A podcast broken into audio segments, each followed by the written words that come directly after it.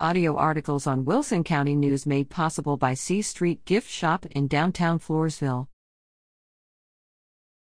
City of Poth gets spotless audit report. The Poth City Council has gotten an early Christmas present in the form of glowing praises about the city's bookkeeping.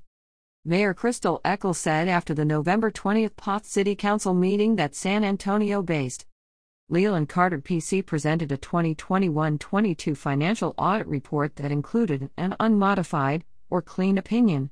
Furthermore, there were no recommendations for corrective action. We were in good shape, the mayor said. He said he was very pleased with our bottom line. Also during the meeting, the council reappointed Braden Lyssy to serve a four year term as the city's representative to the Floresville Electric Light and Power System Board of Trustees. He currently serves as the board's chairman.